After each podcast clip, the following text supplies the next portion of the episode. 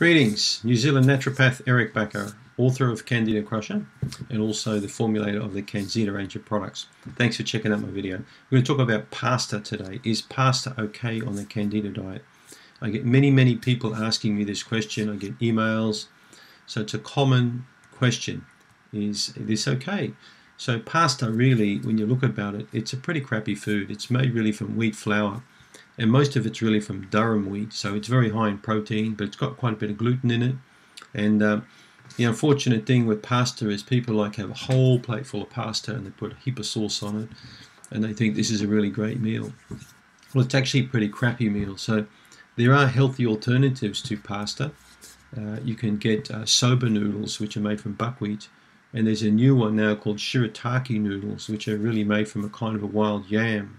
So shirataki so you'll find it in some health food shops. So shirataki is actually very fine, translucent sort of noodles, almost like you can see through, like glass. Contains stuff called glucomannan, which is actually prebiotics. It's actually very good for the bowel.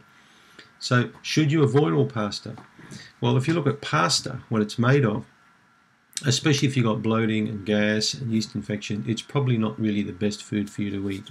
I prefer you to back off pasta and go more for the soba noodles or the 100% buckwheat, which I quite like. So make sure that if you do buy buckwheat noodles or soba, that it's 100% buckwheat.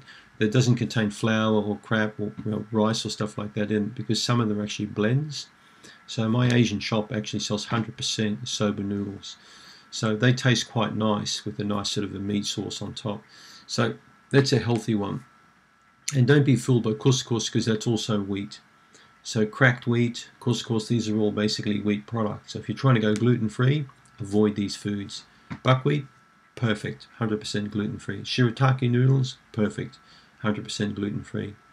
Personally, I'm okay with gluten, so and I do eat pasta, just for the record, but I only eat a very small amount of pasta. I wouldn't eat like a whole plate full of stuff. I really like lasagna and spaghetti, so and my digestive system is fine, so I've got no problem myself. Just when you eat these foods, if you do decide to eat pasta, because uh, remember, I'm not the food police. I'm not going to tell you what you should and shouldn't do. I'm just giving you some, you know, ideas on what's best for your gut.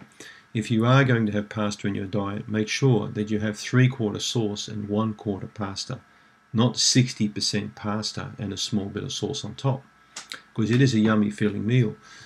So, a very small amount of pasta if you do decide to have it. Lots of good uh, you know, and when I, if I make up a spaghetti bolognese, I would only use like prime uh, rump steak, like really high quality organic beef, and then I actually make up the ground beef myself. I never buy ground beef; I always make it myself to make sure that it's low fat.